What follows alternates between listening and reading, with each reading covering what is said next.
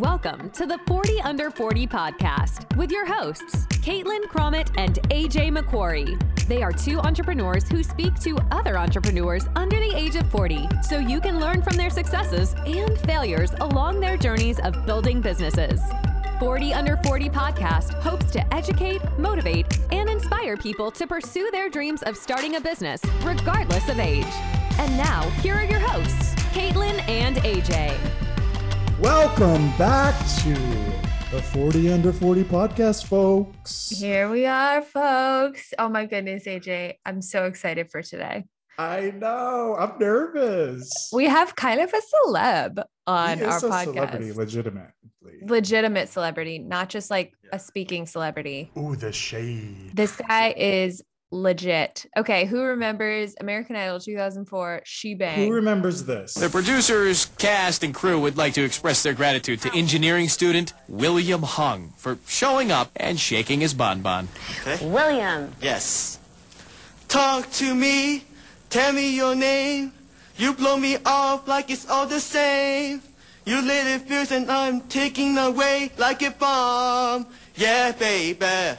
She bangs, oh baby. When she moves, I go crazy cause she looks like a fly, but she stings like a bee. Like every girl in history. She bangs, I'm wasted by the way she... Thank you.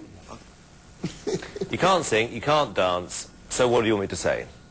And you know, I have no professional training of singing. No, and dancing, so. We didn't believe it either. Well, there's the surprise of the century. That was awesome. Definitely YouTube that at home, folks. William Hung, American Idol audition. Yes, he is someone who is willing to bet on himself. I mean, he was just another college kid with dreams for Hollywood back in 2004. But he gambled with his American Idol audition that you just heard a little clip of and managed to become a symbol of hope for people who want to chase their dreams. Since then, he's become an entertainer, speaker, professional poker player. Y'all, we're about to hear all about William Hung. Let's just bring him on. Let's do it. Let's dive right in. Welcome, William. Welcome. Yeah, this is going to be a fun conversation. Yeah, definitely. I know. We like to have fun, that's for sure. Obviously, most people are going to recognize you or your name from American Idol years ago when you were on the show. So just to start it off, kick it off, get it out of the way, you know, can you tell us a little bit about that, what that experience was like and how it's kind of impacted your life and where you are today? Every stage of your life, you go through like challenges and try new things. So for me, what happened was I decided to try something new when I was in college, studying for civil engineering at UC Berkeley. I wasn't having fun. I wasn't enjoying it. So one day I saw this poster for a school talent show. Then I started watching and studying Ricky Martin's video, She Bangs. Love it. And I just went for it with no expectations, but somehow I won. That's what gave me the confidence to audition for American Idol. Oh, okay. So it was kind of that initial push that got you to American Idol. And you went in and you tried your best. You gave it your all, but it turned out to be kind of a joke. I'm assuming it was sometimes and somewhat very humiliating for you. How did you turn that setback into your advantage and turn it into what you turned it into? It's very impressive. Yeah, I would say is how you see yourself, because it's easy to be stuck on the wrong side, the negative side, because I know that I didn't have the best singing talent. Simon even says that you can't sing, you can't dance. So what do you want me to say?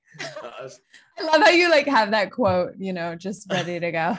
It's forever on repeat in your head. Well, it was the most important moment in my life. Totally. And it's not something that I can just, you know, forget about it. It's more like what I can learn from it and how I position myself afterwards. So I would say like it's okay if I'm not the best singer, because the goal for entertainment is to bring happiness, bring joy to other people. And that's my mission. Oh, I love it. So how many years ago was that you were on American Idol?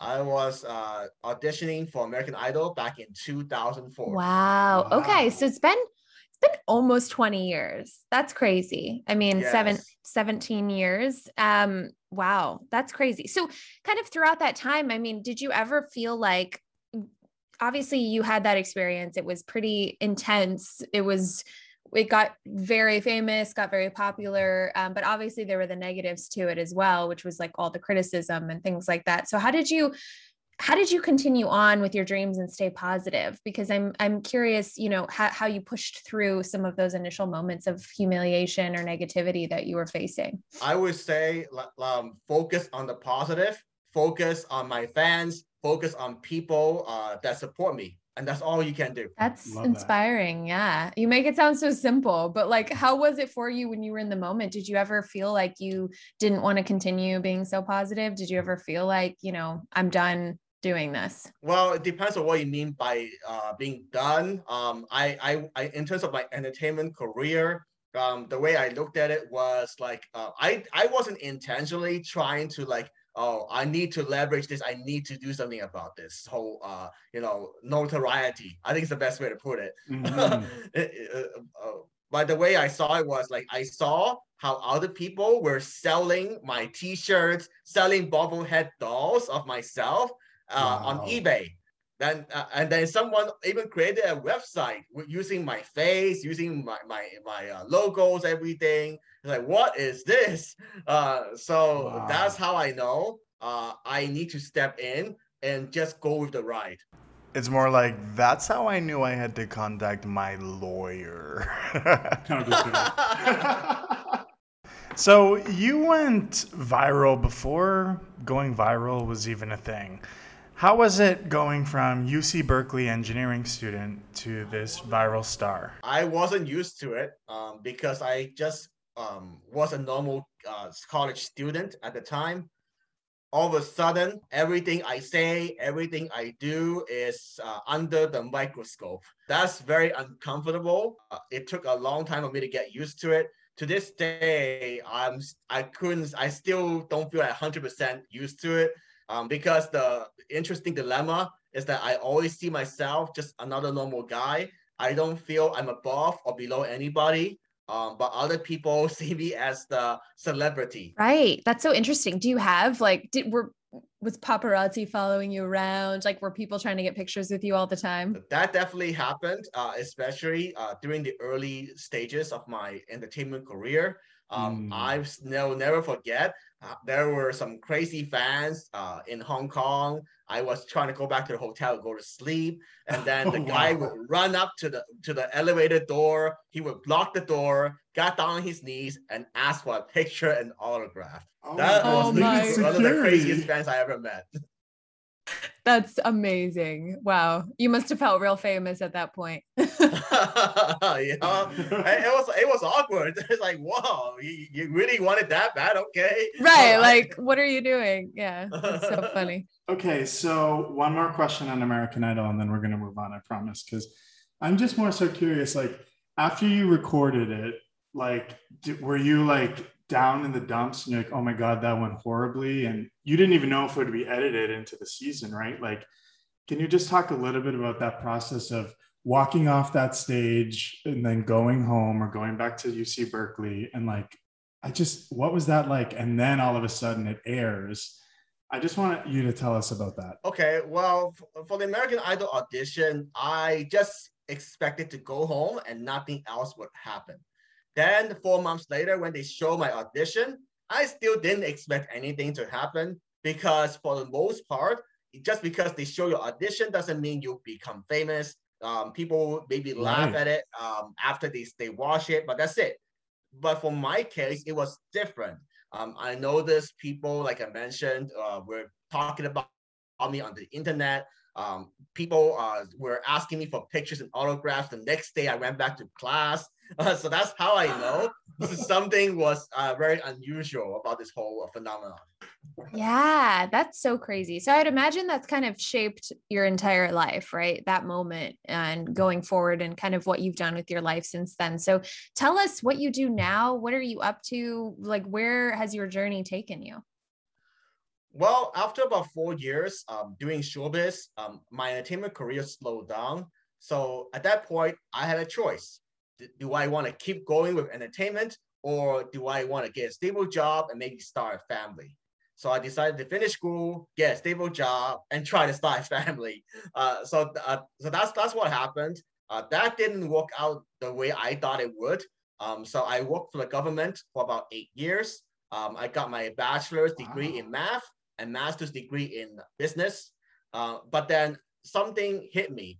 It's like, I would say maybe like 3 or 4 years ago, I started questioning myself. It's like, wait a minute. I was this guy who was an international star. So why am I hiding behind the cubicle, you know, doing grunt work, you know? So I sat down, I figured out what I was good at. I knew I was good at math. I was good at gaming. So that's why I transitioned into poker. Oh, that's cool. Okay, tell us a little bit about that. Well, poker was a hobby for a long time for me. I started playing right after American Idol. I remember the first time I played was at a casino because they invited me to perform there. Collecting the chips from other people felt so satisfying. So that's what got me hooked. And then I became a professional poker player as of last year. So the way it worked is just like anything else in life. I wasn't one of those people that just like suddenly quit my job tomorrow sort of thing.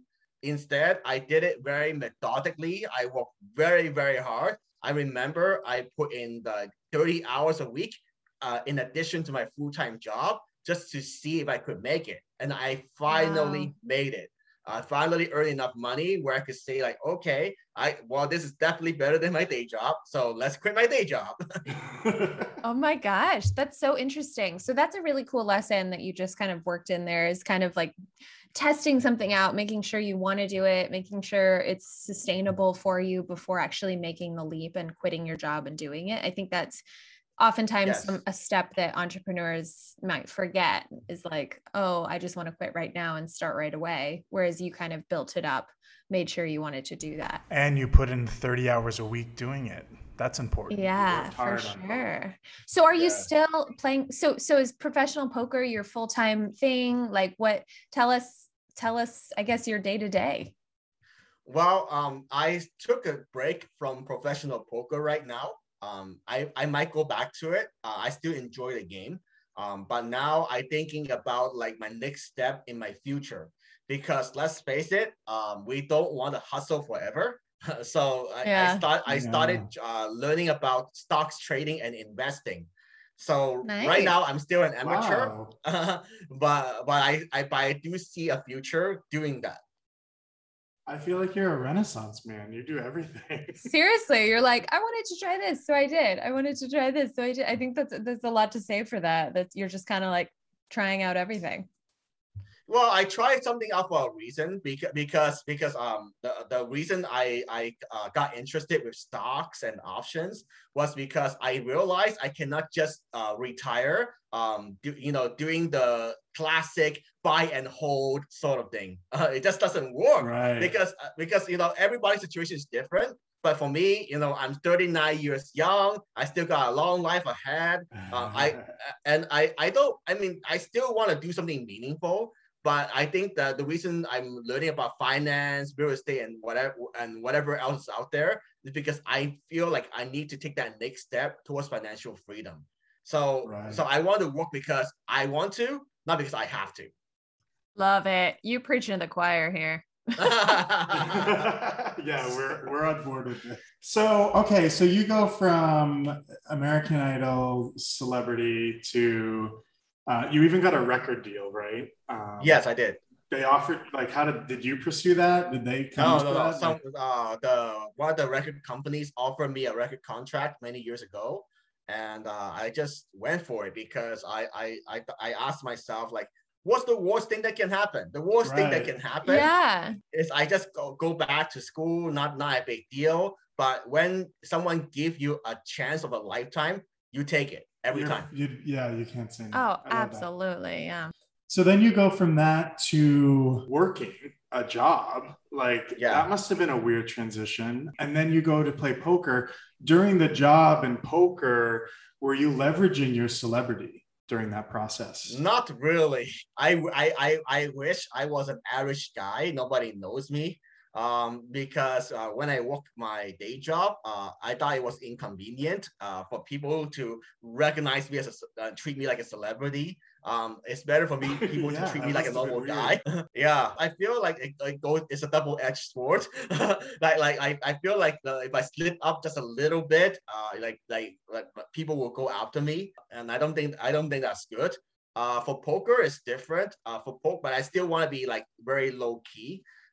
Because for poker, I don't want to have, a target on my back. Totally. I want to just take the money quietly, little by little. Yeah, that makes sense. So are you still like to this day, you know, do people recognize you, stop you on the street? Like, what's that like today? Sometimes people do recognize me. Occasionally they ask for pictures. If it's not a lot of people overwhelming me, I usually try to say yes. yeah, that's cool. Where do you live now? I live in Jacksonville, Florida. Oh, okay. So why Florida? Why did you choose to live there? Well, so here's another crazy thing that happened in my life I haven't talked about yet. So during the pandemic, I play a lot of poker before the pandemic in casinos, but the casinos got shut down. So I needed to find another way. And then someone from Instagram told me to apply as a talent for an app called Cameo. So Cameo is where I would record like short videos for birthday shout outs, wedding anniversaries, roasting people for about football, things like that. So I just thought it would be something fun on the side. So it's another side hustle, a little bit extra income here and there. But then that one really took off for me. So that's why I did so many requests a day that my neighbors got annoyed. They said, like, you gotta stop doing it. Stop singing She Bangs. I don't want to hear it anymore. Oh my God, that is so funny. Okay, so wait, so then how did that take you to Florida? Well, I had to move because I don't want my parents to get in trouble. I was trying to find a place in LA, but I couldn't find any good place to do that sort of thing, like recording shout outs. I don't want to rent a very expensive studio for that either every single time, right? That's why. And then I thought, okay, what else could I do? And then I remember I visited Florida for vacation last year before the pandemic. So that's why I thought, okay, that's a nice place. So let's try it. Wow. So you were just like, you don't know anyone. You just wanted to try it out. I did know someone. I knew a roommate and friend. So that's why I felt like good. Like because that was the best option besides like, you know, trying to install some random sound blockers in my room. From a business standpoint, are you like William Hung International? Can you like tell us a little bit about your business, your revenue streams, your model? You have a lot going on now. Yeah, so my business is William Hung Academy. I'm teaching people how to live a bold and confident life. Nice. Yeah. I do cameos, I do poker, I do investing and trading stocks. A little bit of everything. It just depends on how things goes in life. For me, the way I see it, it's like whenever there's a will, there's a way. You know, if something gets shut down, let's say I don't get cameos anymore, maybe I do online poker. Maybe I go teach math online. So do you do, for this William Hung Academy that you're leading, is it like an online academy people can sign up for? Does it involve you going in and talking to people, or kind of what, I guess, is the structure of it? It's going to be an online program. I haven't really built out anything just yet. But right now, I do have a book that I wrote. So let me show you. Nice. Oh, exciting. Yeah. Is it out yet? Yes. It's called Champion by Choice. Oh my God, I love it. When did it come out? A couple years ago. And you're pushing it at events and to your clients, I assume? Yeah. Yeah, I mean, I do it like at least once or twice a month on social media. So yeah, that's that. So I try to get multiple things going for me, and that's what it takes nowadays. Absolutely, it's a hustle, it's a grind.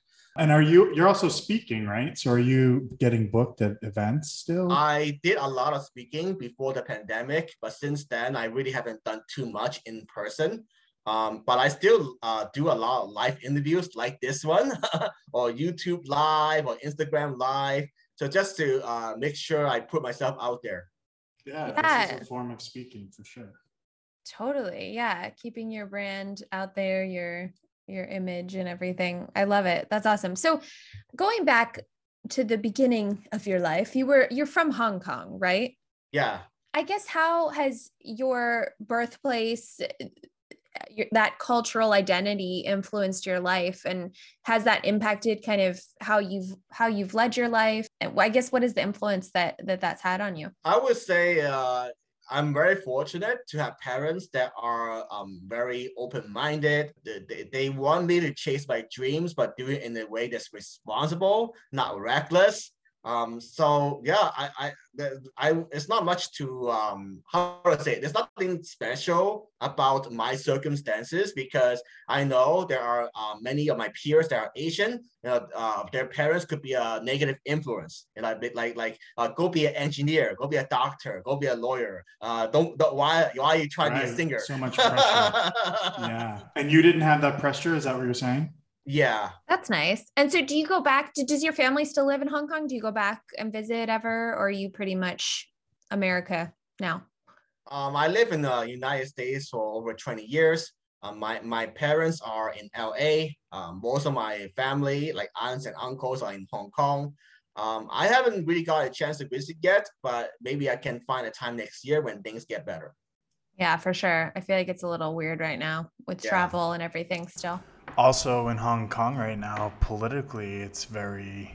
Yes, unstable. Yes. Yeah, unstable. There's a lot of stuff going on. Yeah, exactly.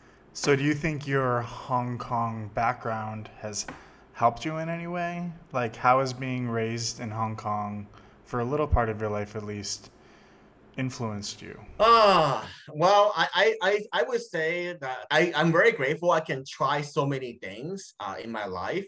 Because Hong Kong is very diverse. You can try all kinds of food, all kinds of games, all kinds of entertainment.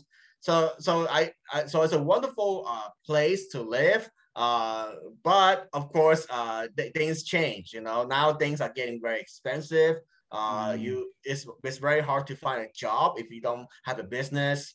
So I'm glad that I'm here now in Florida. I think it's the best place I could be in right now. You know, California, it wouldn't be ideal. You probably heard on TV about wildfires all the time. I know. So, yeah. Everybody's leaving. Yeah. Yeah, so true. So I'm curious, this is something we kind of bring up with all of our guests. And obviously you went to UC Berkeley, you have a lot of education under your belt. And he has his MBA. Exactly, your MBA. Like, you are educated. Yeah, educated.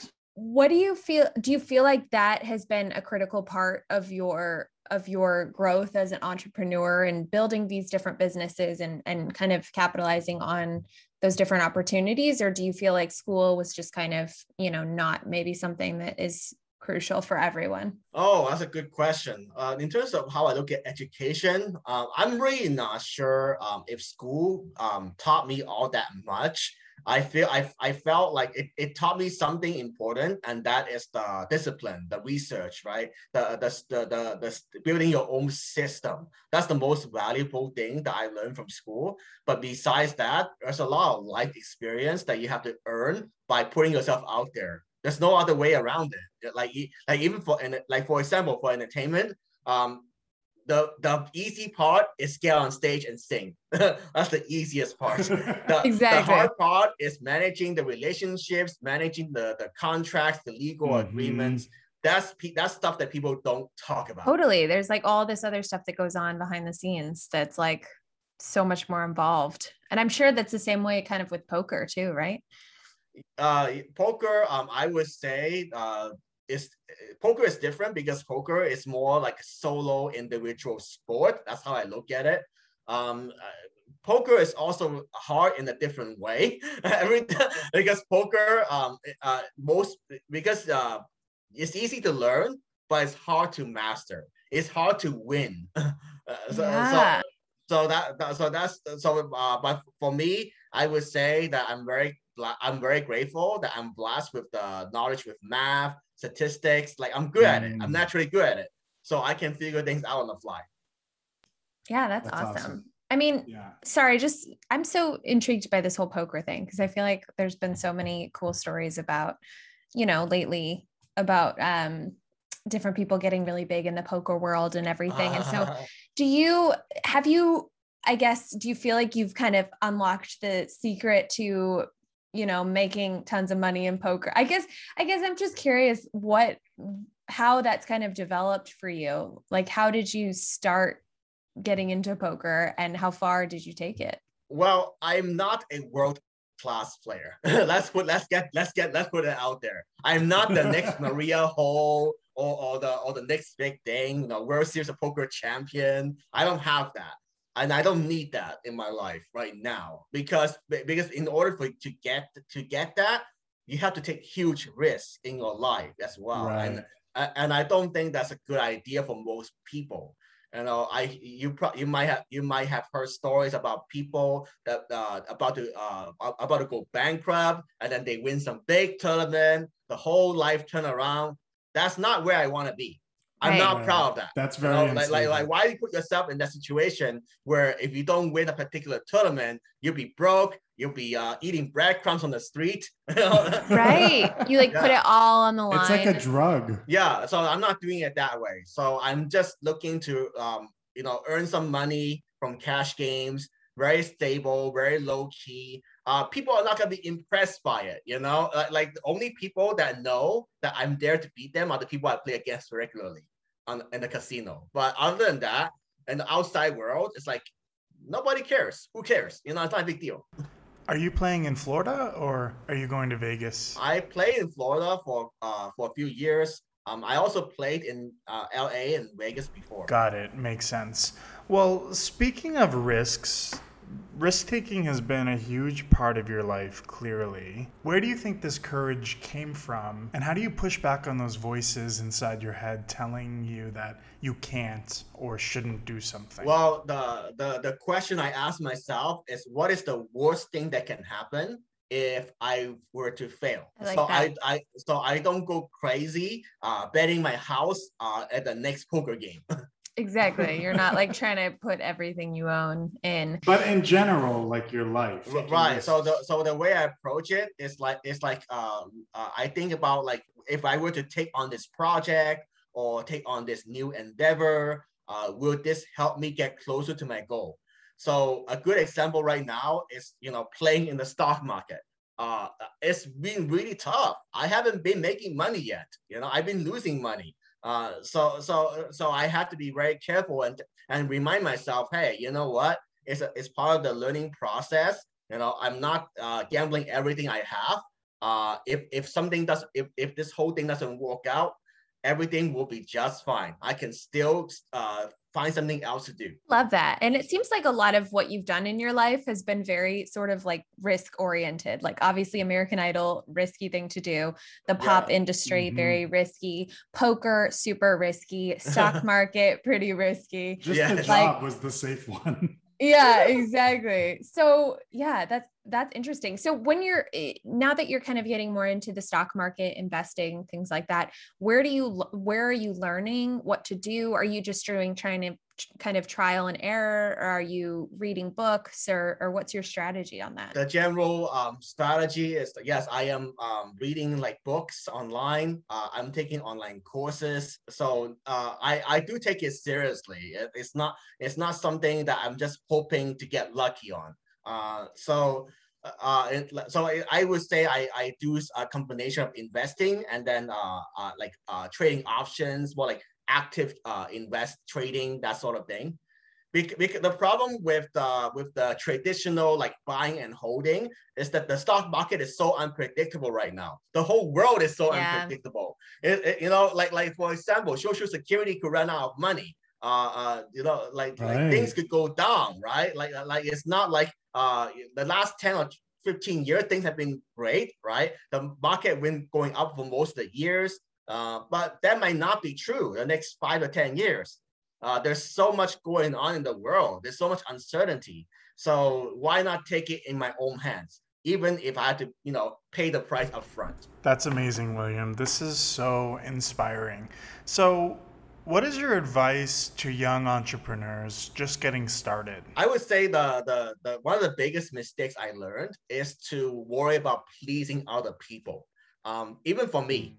I used to worry too much about how many followers I have, how many likes I get from my next Instagram reel. It's like, who cares? I know, exactly. We're all guilty of that though. So true. Yeah, so start with what you love and what you're good at, and then figure out a way to make that work instead the other way around. There were people that try to get me into the online coaching space. I mean, I mentored people before. I've done coaching before, but I'm not that good at it. And it shows, you know, the results show, you know, I got a few clients here and there, but it's nothing that can really change my life because I'm not the best at it. What people might not realize is that people want the best solution to their problem. Not number two, not number three, the number one. I love that. That's honestly so inspiring. Such good advice right there, folks. Take notes. You mentioned that you're guilty of looking at the likes. I think we all can relate to that. I'm just curious if you read the comments, though. I do read the comments just because I want to see you know, what people say about it. So the way you get over the fear of failure is to look at constructive criticism that you can use to improve for yourself, and then leave the rest. Mm-hmm. That's Love so that. Good. Yeah. Like if someone's just criticizing you to criticize you, like don't listen to that because that's not helpful to anyone. Yes. So, yeah. That's a very smart piece of advice. So I'm curious, William, where you see yourself in 10 years. Do you still have big dreams that you're chasing, or are you just kind of figuring out life as it goes? Well, I would say, let's break it down a little bit. I would say in about 4 to 5 years, I expect to be financially free. I would have earned enough money to the point where I don't need to worry about money anymore. And then Love it. Once I get to that point, my dream, my life vision is to build a platform to help people try something new. You know, I don't have to do it all by myself. I could collaborate with software developers, people who are already working towards that mission. So I'm looking for that because I tried so many things in my life, and I wish. There's a system, there's a game or a program where I could save so much time and money. Yeah. I love that. And you're the perfect person for that. Yeah. I don't think most people realize how much you've done with your life already. Like in such a short time, you've had like 16 careers and like you've experienced things that like people don't, you know, not everyone gets to do. So I think that's really, yeah, like AJ said, a perfect thing for you to be spearheading. Okay, I have a question for you. I think a lot of people who want to be entrepreneurs also have jobs. Like you were saying, you were doing your job in poker. So like, what advice do you have for people who say work a full-time professional job, but they want to be entrepreneurs? Like, do you just say, you know, go out and go for it? Or do you recommend a balanced approach? Like, What are your thoughts on this? Well, definitely, I am on the other side, the more conservative side. I'm not going to tell people to just go quit their jobs tomorrow unless it's a terrible job. If it's a terrible job, then maybe you find a job that's less terrible. Yeah.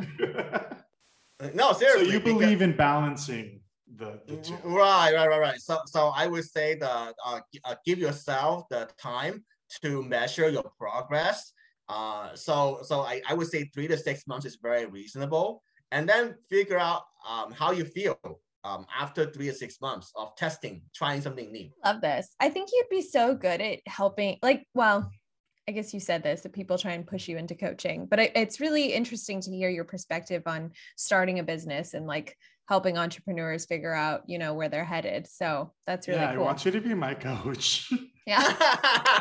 Yeah. I would say maybe I haven't coached the right thing yet, because when I done coaching, I help other people with public speaking, fear of failure. So you know, I know that's the right direction, but maybe I just haven't found exactly the right thing yet. Maybe when I get mature just a little bit more, maybe like you mentioned, maybe I can help people like evaluate new business ideas. You know, what is your plan? Yeah, absolutely. No, you'd be really good at that. So speaking of, you know, your whole life, all your risks that you've taken from entertainment to finance, something we haven't really touched on as much is like your personal life, your relationships. I know you mentioned taking risks in relationships. What's that like for you? And what do you recommend for people? I recommend taking it very slow. I learned my lesson. I married and divorced twice very quickly. Okay. So don't do that.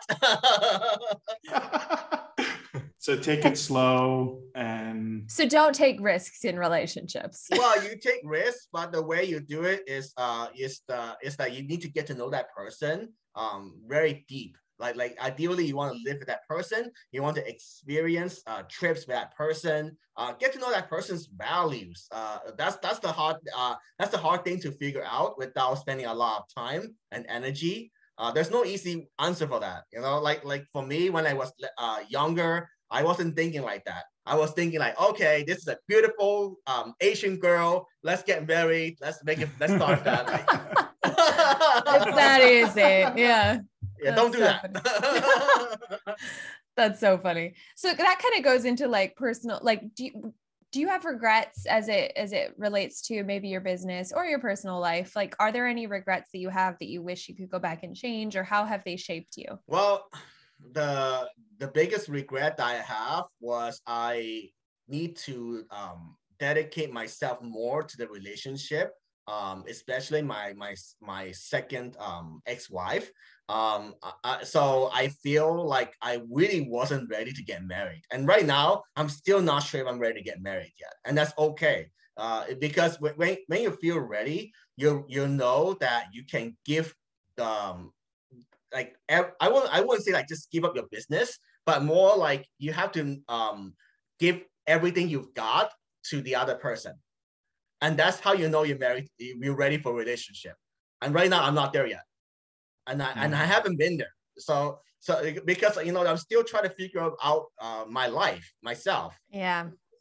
So that's how you have to make the best decision. Totally. Yeah. Love that. You mentioned that you help people overcome their fear of failure, and you talk about failure a lot. So do you have any tips for our audience? Well, failing always sucks. and it never feels good. Like when I got divorced twice, it was very costly financially. It wasn't something that anybody wants to go through here. Even for like things like poker or stock market, losing thousands of dollars a day doesn't feel good. Never feels good. So in terms of like getting over that, I would say it's like look at what you can learn from that experience. And also, whenever you lose something, just know that you just lost a battle. You haven't lost a war yet. You know, there's a lot. I love that. Yeah. And think about the positive things that you did. Like what did you do well? Instead of just focusing all the negative, it's like, oh my gosh, I wish I treated my, you know, ex-wife better. I wish I spoken better. I wish I picked this stock instead of that stock. Whatever, right? Whatever it is, the negative stuff that goes through your head. Put that aside. Yeah. Wow, that was awesome. Yeah, that's super inspirational. You've lost a battle. You haven't lost the war. Even literally wrote that down. I wrote that down right now. I'm going to hang that on my mirror. That's so great. Words of wisdom from William Hung.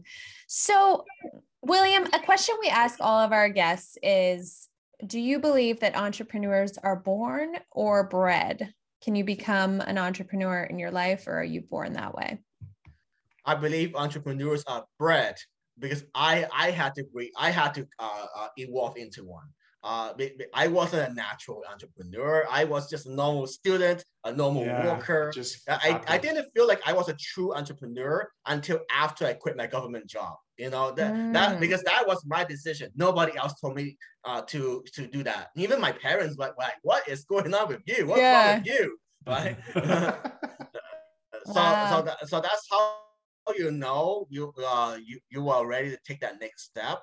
But there's still a long way to go, because, you know, yes, the freedom is great, but the downside for being an entrepreneur is you need to be extremely disciplined. You have to set your own schedule, set your own priorities. You have to get over the negative stuff a lot of times all by yourself. It can be a lonely place. Totally. Wow. Okay, last question. It's kind of a funny one. I just want to know, have you ever met Ricky Martin? Huh? Have you met Ricky Martin? Yes, I actually met him in 2018. We performed together in Las Vegas. Wow. Oh my God, that's inspirational right there. Oh my God. Wow, that's awesome. That must have been amazing. I love him. Yeah. Wow. Well, that was the last question, because we are out of time. We try to make this at 40 minutes. We have so many more questions. We do. William, where can people find you? Go check out Instagram, William Hung Official. And, you know, we can always do a part 2 of this series. Yeah, we can. Can we? We would love to have you. That would be so fun. We'll do a part 2. That's great. Well, thank you so much, William, for being on. This was an absolute pleasure to get to know you a little bit better, and you're doing awesome things. So thanks for sharing. Thank you. You'll definitely come on again. We want you on. Thank you. Yeah, for sure. All right. Bye. Bye. Okay. Thanks, William. Bye. Wow. That was deep. Like, I mean, I feel like we got way deeper than I was expecting. I was not expecting that. I just thought we were going to have fun and have a little chat and talk about Ricky Martin. Which we did. We had a lot of fun. I had to ask that at the end. I'm sorry. That's so, I mean, I'm so glad you did, because who knew? Like, he actually met the guy and performed with him. Like, what? That was a good way to close it. Like, damn. Damn. Yeah, he was awesome, and can't wait for part 2. It's going to be a lot of fun. Yeah, we're going to bring him on. All of our guests want to come on again. Go figure. That must say that we are really fun people to be around. Cool. We cool. All right. We cool. All right, y'all. We'll see you in 2 weeks. Yeah. See you soon. Bye. Thanks so much for tuning in to this episode of the 40 Under 40 podcast with Caitlin Cromett and AJ McQuarrie.